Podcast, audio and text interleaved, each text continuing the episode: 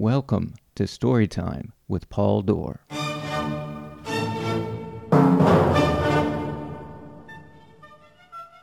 This season of the podcast includes excerpts via live shows and in studio recordings from my new book, I'm Leaving It, and Other Stories.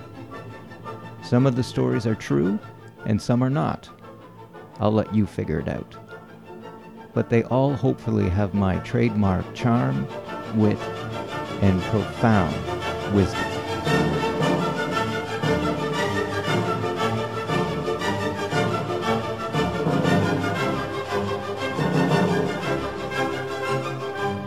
Purchase your copy of the entire book in paperback, ebook, or audiobook form at all major online booksellers. I also write a monthly newsletter that is both fun and insightful. To subscribe to the newsletter or for further information about the book, please visit pauldor.com.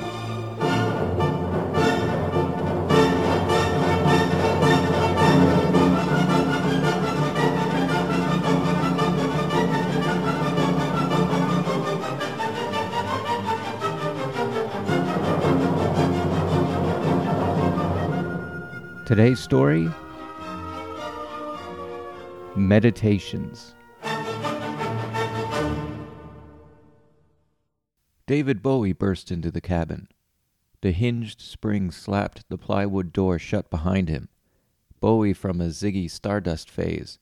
He swung around and with liquid fluidity turned and pointed towards the window. The chicken wire covering the window lifted, and three giant spiders from Mars jumped inside. They danced around and with David Bowie. I couldn't move, frozen on the hard bed. The door swung open again, and a tiny car backed inside. Clowns dived out of the car windows, crowding the room further. They did flips and twists around and with David Bowie. This dream was getting out of control, but it wasn't a dream. I noticed a giant frog in the shadows. How could I miss this frog? He was the size of a bulldog. I just stared, the area under his chin expanding and contracting. I heard a cry of wolves in the distance. The dancing stopped. David Bowie, the spiders, and the clowns jumped out through the window. The frog remained. The door swung open again. A slimy hand grasped the door jamb. An equally slimy foot stepped on the squeaky floorboards. The skinny pale body slithered across the room. The moon appeared from behind some clouds, illuminating the eyeless face and making the skin even paler. Its mouth displayed two rows of jagged teeth with red residue dripping off them, and it moved its long spidery fingers towards its face, covered where its eyes should be with the back of its hands, and opened the palms. Eyeballs blinked at me. The frog's throat contracted. The pale man inched closer. This dream was becoming a nightmare. I was out in the woods at a meditation retreat, a little more than halfway through my allotted ten days. Things most certainly have gone awry. It didn't help that right before I arrived, I watched the movie Pan's Labyrinth, and it scared the wits out of me. I should say that both the frog and the pale eyeless man made an appearance in the film. It was one thing to see them on a movie screen, but totally different from having them starring in my own dream, one that felt more real with each passing second. I knew that this was a dream, at least, lying in bed, I kept telling myself that. But at the same time, the pale man kept moving closer, and the frog kept staring. The bus ambled on down the dusty road. Living in Toronto, I forgot just how rural the surroundings quickly got once you left the outskirts of the city. We headed north, my directions vague at best. When I signed up for the 10 day Vipassana meditation retreat, I received an email that said to take the Barrie Bradford Go bus and asked to be let off at a gas station outside Fennel's Corner. Since cellular reception was weak in the area, I was instructed to make a collect call from a payphone located at the station. After approximately 30 minutes, a volunteer from the meditation center would pick me up. As my cell phone reception dwindled and the kilometers between houses grew, the bus pulled into the gas station. I could just say I was mistaken, that this wasn't my stop, but I came this far, literally in the middle of nowhere, and the few other people on the bus stared at me with tired eyes, waiting for me to make a decision. Dust and dirt swirled around me in the wake of the bus. I watched it drive away. The road lonely and void of any other vehicles. Two women stood under the abandoned gas station awning, fanning themselves with magazines. Since there was no other reason for them to be there, I assumed they were waiting for the same ride. I approached and noticed that although one was quite a bit older than the other, they both shared similar features. After introducing myself, the mother and daughter faces lit up when I inquired about whether they were heading to the meditation center. First time, nervous? the mother asked. They collectively giggled when I replied in the affirmative. We waited in the hot sun. Cutting through the silence was a car engine. An old sky blue station wagon skidded into the gas station parking lot. A woman with long, unkempt white hair jumped out, informing us that she was indeed from the meditation center. Her large hands hefted our bags into the back of the station wagon. In the car, the three women conversed excitingly about the retreat. This was the mother daughter team's third retreat. The driver eyed me in the rearview mirror. First time? You look nervous. I was nervous, but why was everyone asking me this? Should I be more nervous? I was nervous, but for other reasons. The summer I went to the retreat, I found myself at a crossroads, switching careers, looking at the world differently, trying to figure some things out for myself. I was told I needed Vipassana. In addition to the center outside of Toronto, Vipassana can be found all over the world 10 in North America, 3 in Latin America, 8 in Europe, seven in Australia and New Zealand, numerous sites in India and the Asia Pacific, and one in each of the Middle East and Africa. Vipassana is one of India's most ancient techniques of meditation, and since the time of Buddha has been handed down by an unbroken chain of teachers. Considered a non sectarian technique, the method has been practiced for more than 2,500 years. During the course, I respected the secular approach, that is, you didn't have to be a Buddhist to gain benefits, and also how modern psychological concepts were incorporated into the teachings. The 10 day retreat was completely free, including a place to sleep and meals. You basically went out to the woods and meditate for 10 days in silence. Sounded cultish to me. Everything has a price. I wondered, what was the catch?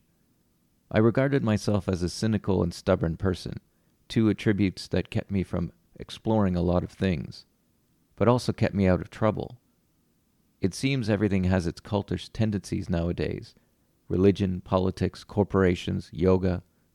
I like my extracurricular activities with no strings attached. I did my research and couldn't find any cultish connections to Vipassana. I decided to sign up, my application was accepted, and that's how I found myself riding in a station wagon out to a mysterious campground with three women talking excitedly about the adventures of the mind.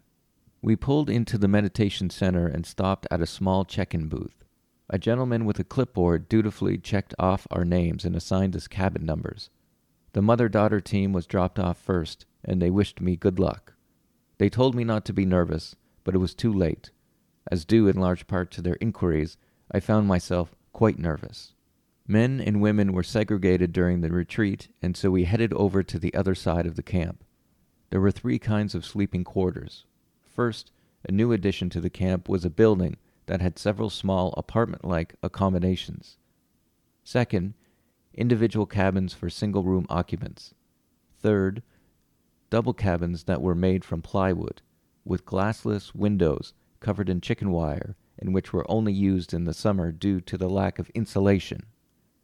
I grabbed my bag and walked down a short dirt path to a semicircle of the third kind of cabin. Found my number and pulled open the door and stepped inside. The door slammed shut behind me with a bang, the hinges fixed with tight springs. Two single beds sat at either end of the cabin. A sheet hung from a wire divided the two areas. Evidence of a roommate existed on the left side of the room, I dropped my bag on the dirty floor and sat on the hard bed. My home for the next ten days. This was starting to feel like a bad idea. Get your bearings, I thought. Outside, opposite my cabin, was the washroom. Running alongside our cabins was a plastic fence that separated us from a group of three other small buildings that housed maintenance equipment. Trees flanked along the remaining border. Other people were milling about, and although I got a few polite nods, no one was talking, and there was a general sense of nervousness in the air. Perhaps I was not the only one. I retraced my steps down the path and back to the dirt road. I came to a crossroads. Painted signs advertised one path towards the dining hall and another the meditation hall. I followed my stomach to the dining hall. People loaded supplies at the side of the building. I took a quick look inside and saw a standard mess hall with long tables and uncomfortable looking chairs. I followed the path around the dining hall, through the woods, and came to a clearing in front of the meditation hall. A similar building, but one that I couldn't peek into. The buildings all seemed to share the same architect. A loud gong rang. The man who checked us in banged on a metal gong hanging from the limb of a giant tree in the center of the clearing. The gong signified that we were to meet in the dining hall. People approached from all different paths, and we filed inside. The manager of the center introduced herself and provided the lay of the land. The schedule consisted of getting up every day at 4:30 a.m. to meditate for 2 hours, break for breakfast and meditate some more, break for lunch and meditate some more, break for a light snack and meditate some more. You get the idea. At the end of each day, there was a lecture and in bed by 9 p.m. I am not a morning person. I don't want to talk to anyone in the morning, and no one wants to talk to me, at least not before I had a coffee. That's the other item the manager went over the code of discipline from the website. Vipassana is not a rite or ritual based on blind faith, neither an intellectual nor a philosophical entertainment, not a rest, cure, a holiday, or an opportunity for socializing, not an escape from the trial and tribulations of everyday life. Vipassana is a technique that will eradicate suffering, a method of mental purification that allows one to face life's tensions and problems in a calm and balanced way, and an art of living that one can use to make positive contributions to society. The first rule of Vipassana is that you undertake the following five precepts for the duration of the course abstain from killing any being, abstain from stealing, abstain from all sexual activity, abstain from telling lies, and abstain from all intoxicants. The second rule of Vipassana is for the student to declare themselves willing to comply fully and for the duration of the course with the teacher's guidance and instructions. Observe the discipline and meditate exactly as the teacher asks, without ignoring any part of the instructions, nor adding anything to them. This acceptance should be one of discrimination and understanding, not blind faith. The third rule of Vipassana is the discontinuation of all forms of prayer, worship, or religious ceremony. For example, fasting, burning incense, counting beads, reciting mantras, singing, or dancing. All other meditation techniques and healing or spiritual practices should be suspended. This is not to condemn any other technique or practice, but to give a fair trial to the technique of Vipassana in its purity. The fourth rule of Vipassana is all students must observe noble silence from the beginning of the course until the morning of the first full day. The fourth rule of Vipassana is all students must observe noble silence from the beginning of the course until the morning of the last full day. Noble silence means silence of body, speech, and mind. Any form of communication with fellow students, whether by gestures, sign language, written notes, is prohibited. The fifth rule of Vipassana is the complete segregation of men and women. Couples, married or otherwise, should not contact each other in any way during the course. The sixth rule of Vipassana is the suspension of physical, yoga, and other exercises during the course. Jogging is also not permitted. Students may exercise during rest periods by walking in the designated areas. The seventh rule of Vipassana is dress should be simple, modest, and comfortable. Tight, transparent, revealing, or otherwise striking clothing should not be worn. Sunbathing and partial nudity are not permitted. This is important to minimize distraction to others. The eighth rule of Vipassana is students must remain within the course boundaries throughout the 10 days. No outside communications is allowed before the course ends. This includes letters, phone calls, and visitors. Cell phones, pagers, and other electronic devices must be deposited with the management until the course ends. In case of an emergency, a friend or relative may contact management. The ninth rule of Vipassana is the restriction of musical instruments, radios, and reading or writing materials. Students should not distract themselves by taking notes. The restriction on reading and writing is to emphasize the strictly practical nature of this meditation. In a sense, nothing except ourselves. After a day, I understood. You didn't need any of this stuff at the center. My reliance on external items such as cell phones and worrying about what I was going to wear quickly fell away. I wanted to talk to someone about these rules. At the time, I felt they were a little excessive. That was one more item the manager went over. Once we entered the meditation hall, the first time, we were not allowed to talk until the end of the retreat. Noble silence. Did I mention it was ten days long?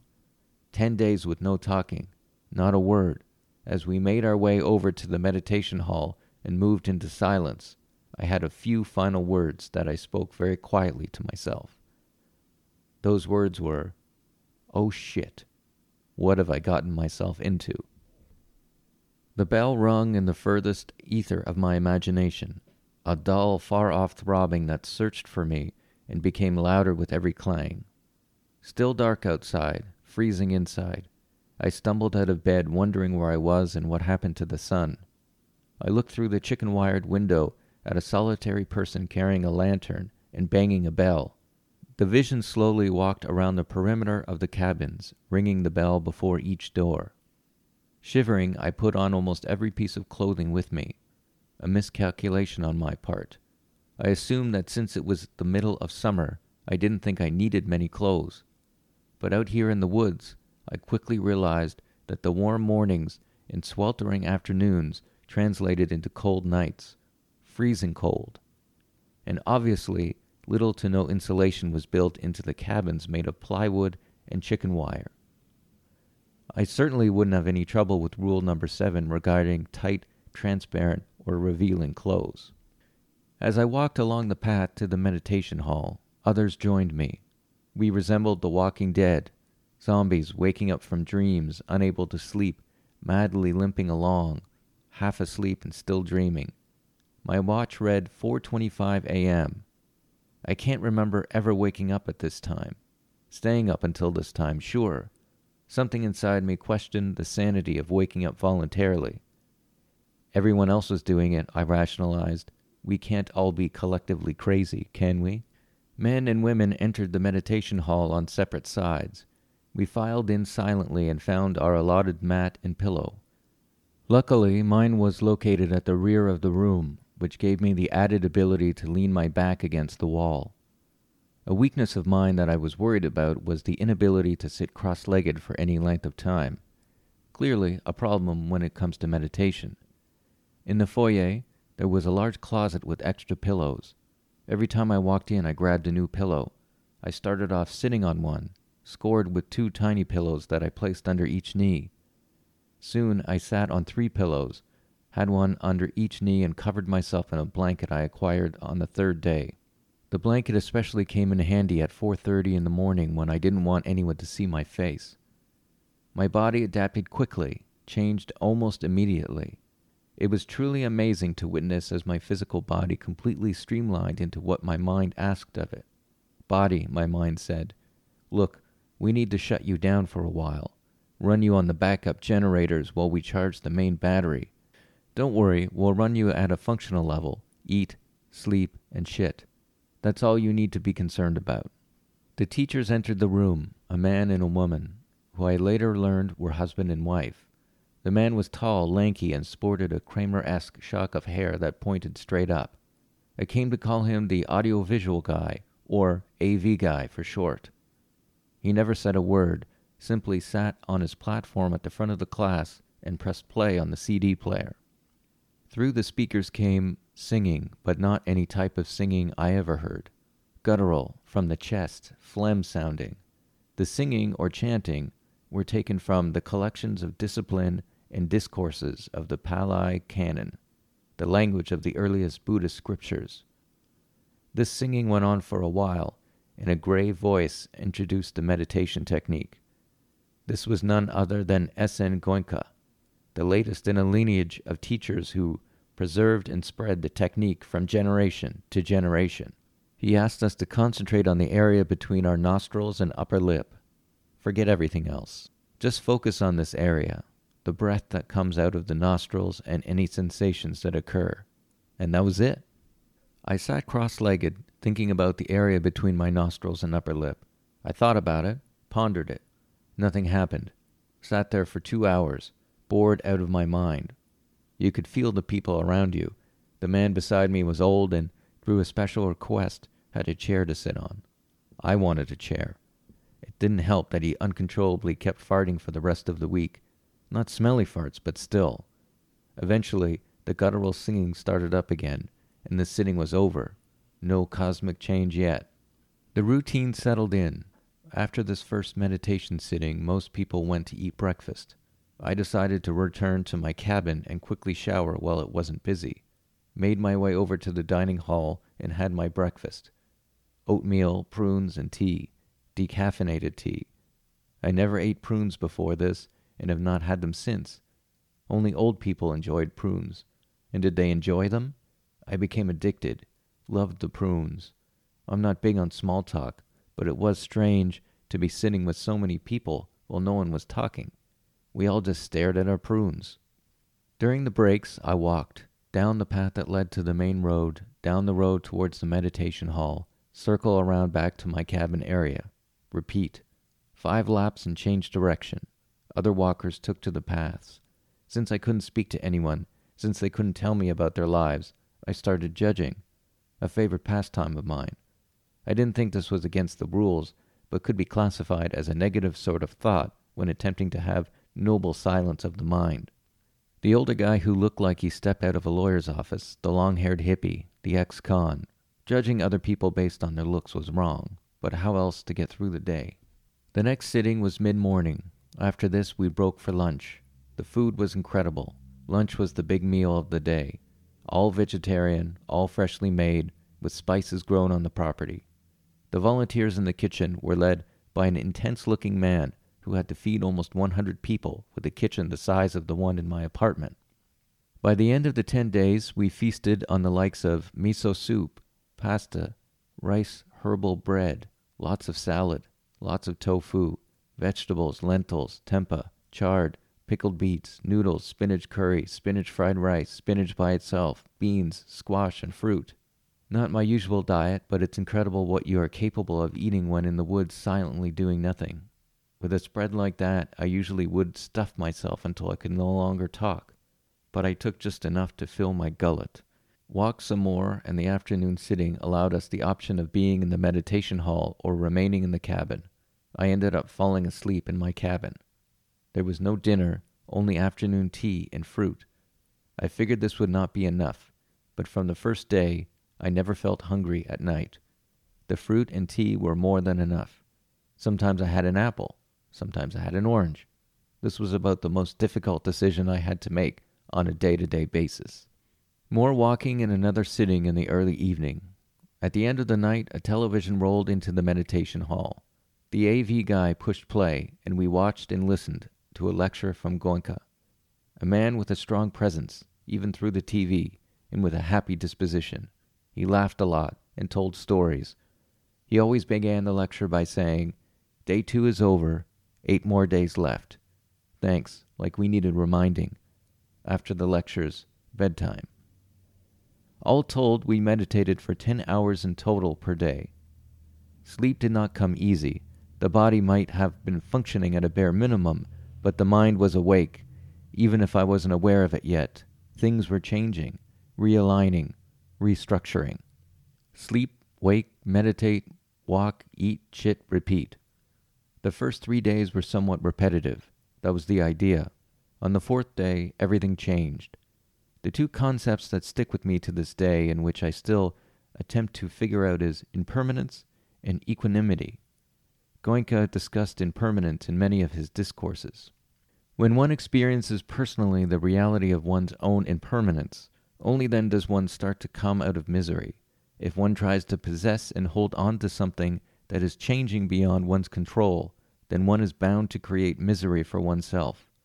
Commonly, one identifies suffering with unpleasant sensory experiences. Still, pleasant ones can equally be causes of misery if one develops an attachment to them because they are equally impermanent. Attachment to what is ethereal is certain to result in suffering. In a sense, he was talking about the art of dying, that many of these things we deem essential as we live are impermanent, including our physical body. The cynical side of me understands that this is a difficult concept to fully appreciate. On an intellectual level, I have thought that we must look at the unpleasant things in life, try to work them out, and by exploring these ugly aspects of human nature, come to some kind of greater understanding. On a practical level, this is damn hard. Goenka continued This is not a path of pessimism. The technique teaches us to accept the bitter truth of suffering, but it also shows the way out of suffering.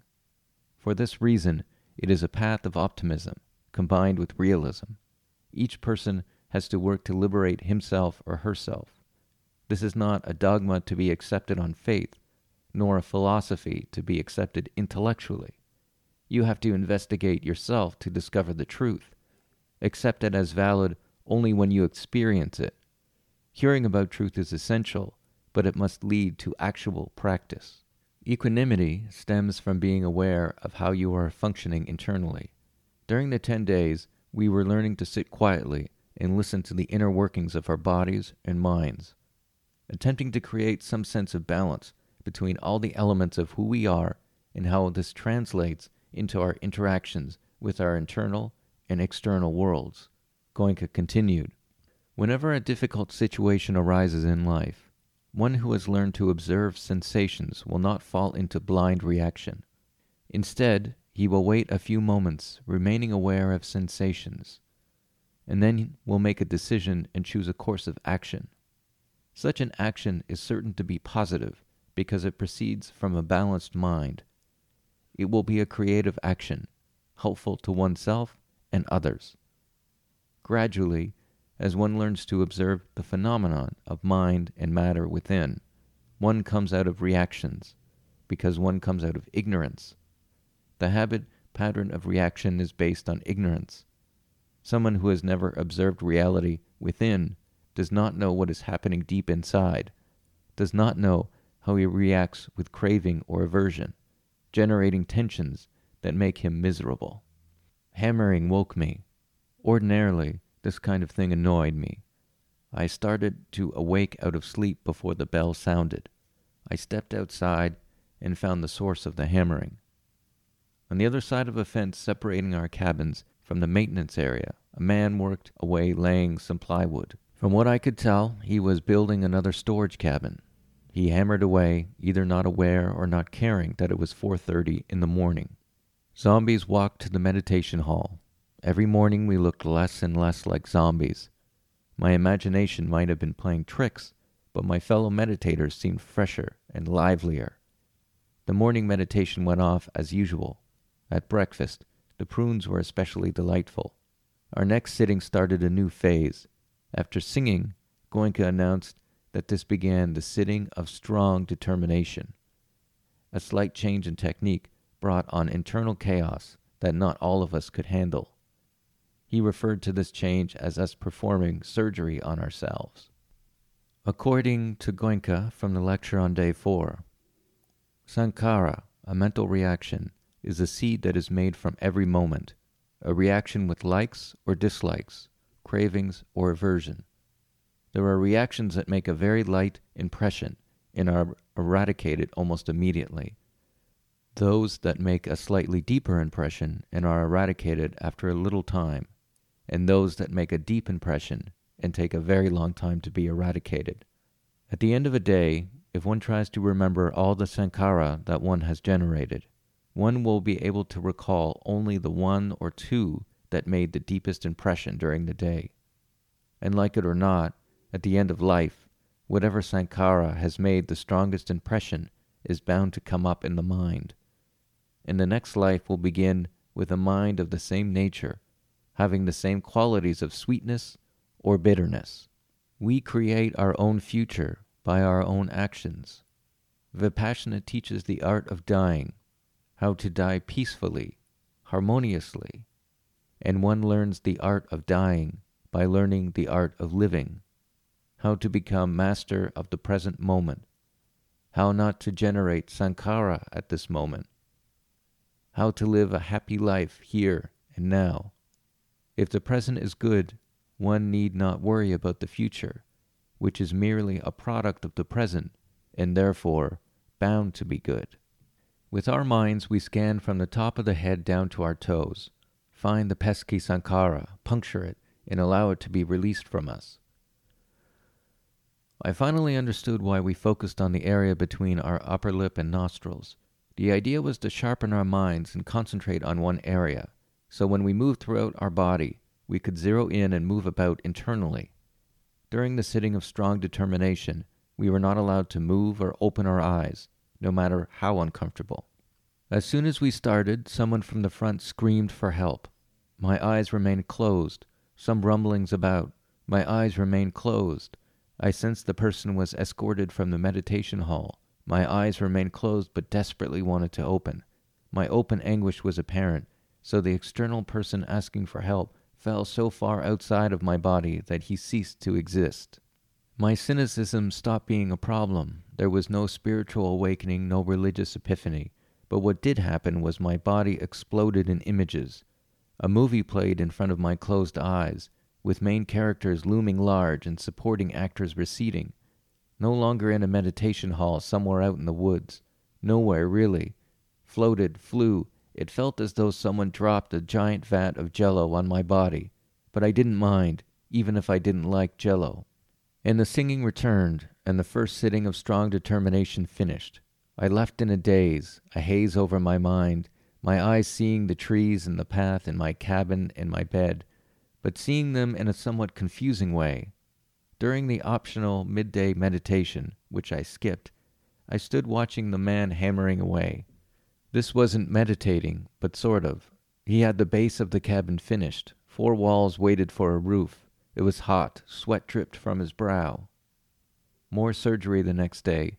During the afternoon sitting, we are allowed to approach the AV guy in groups of three and ask any questions or field any concerns. I had no questions or concerns. I just wanted to remember what it was like to talk. We got one question each, and the AV guy's response was always the same just follow the technique. I attempted to throw in a follow up question, but he wouldn't have it. The idea of not talking was so we could truly focus on ourselves, keep things internal. Silence and the relatively simple techniques created a powerful paradigm that unclogged the mind and allowed things to flow freely. I think they offered you the chance to ask questions to make sure everyone was doing okay mentally. Shingles were being hammered into place on the roof of the new cabin. Later in the day, he added a coat of red paint that matched the rest of the cabins. Three days this man worked on that cabin, and now it was finished.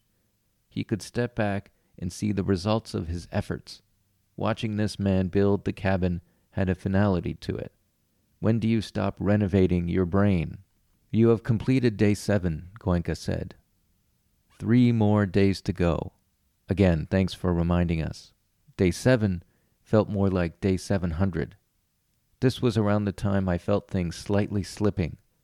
Although the technique was meant to sharpen your mind, make things more transparent, I felt foggier. The fog thickened. Sleeping was almost entirely out of the picture. I lay awake, sensitive to every little noise, creak, broken branch, slight gust of wind, footsteps, rustle of leaves, the wolves sounded their cry every night and circled my cabin. I was afraid to look through the chicken wired covered windows out of fear sharp claws would rip my face off. This was no way to live, and in my mind, counterintuitive to the reasons of me being at this retreat. Wasn't this supposed to relax me, clear my mind, allow me ten days away from the clutter and noise of the city? That's when the door of the cabin slammed open and David Bowie appeared, followed by the spiders and clowns, the giant frog in the shadows, the eyeless man with the chiseled teeth. I cried out, screw the rules, or I might have just cried out in my dream. I couldn't even ask my roommate for help. But this was a dream, or was this really happening? As the pale man stepped closer, I followed the advice of Indiana Jones at the end of Raiders of the Lost Ark. I closed my eyes. This would make everything go away. The next thing I remembered was the wake up bell. Convinced it was all a dream, I went about my morning routine. As everyone ate breakfast, I headed towards the shower. I turned the water on but didn't notice at first the frog sitting in the corner of the shower stall. Although it was a normal sized frog, I nearly jumped. It just stared at me the entire time until I finished. This could have been a coincidence. After all, we are out in the woods and there was a stream running beside our cabins. A frog could have easily found its way in here. But this was my rational brain talking, a part of my mind that was slowly losing grip. At least there were no clowns, no Ziggy Stardust, no spiders, and especially no Pale Man. My space in the meditation hall was becoming a pillow mountain. The days ran together, my mind in a state of mushy contemplation. This was never going to end, the rest of my life was going to be spent inside the routine. On the eighth day, everything broke apart. During the sitting of strong determination, my will snapped. Again, nothing resembling a giant fireball of epiphany, just a slow popping of intimate somethings. Little did I know that change was happening incrementally. A simple idea emerged. A concept that should have been obvious in my outside life but for some reason went unseen. Everyone, and I mean everyone in my life, no matter if it was merely a walk on part, appeared. They all crowded into the meditation hall, and we just stood there looking at each other. It was at this moment that I realized I was loved. Even now, I hesitantly write this word loved, but I find no other way to put it. Everyone stared, said nothing. We couldn't, noble silence but the most important people in my life looked on with love in their eyes. It was also at this moment when all the tension and angst left my body. My shoulders slumped from the release. I just let go, let it all pour out of me.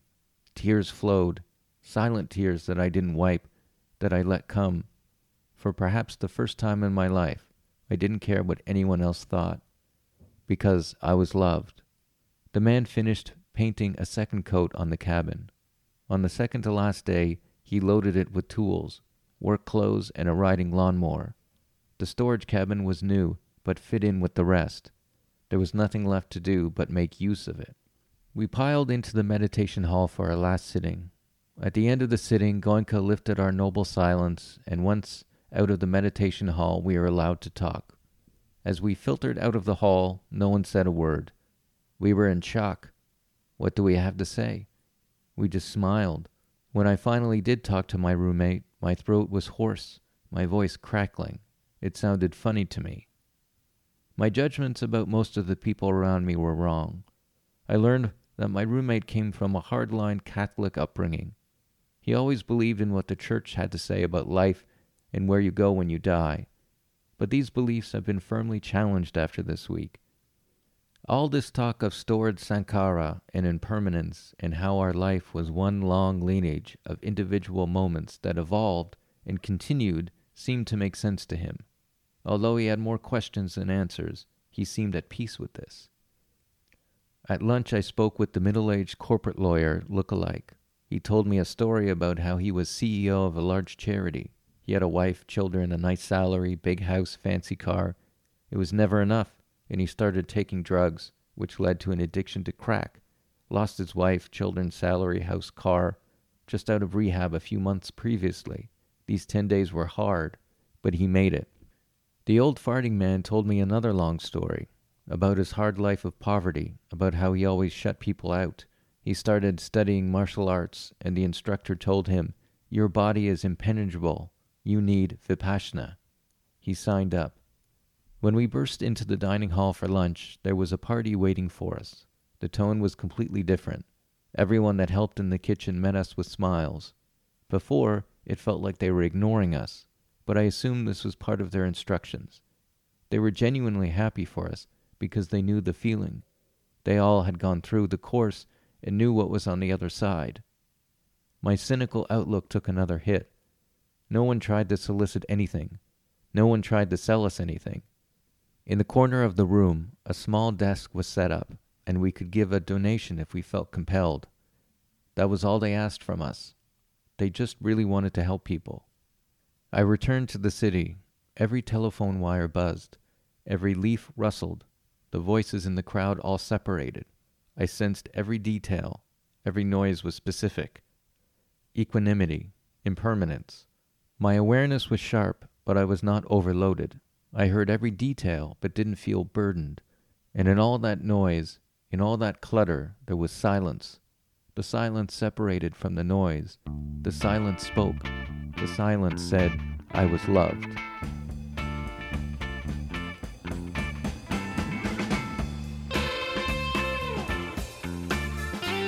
Thank you for listening. Again, if you'd like to purchase a copy of I'm Leaving It or any of my other books, they are available at most online booksellers. The live performances were originally performed and recorded at the monthly storytelling event Stories We Don't Tell. To learn more about Stories We Don't Tell, head over to storieswedon'ttell.org. For everything else, please visit pauldor.com.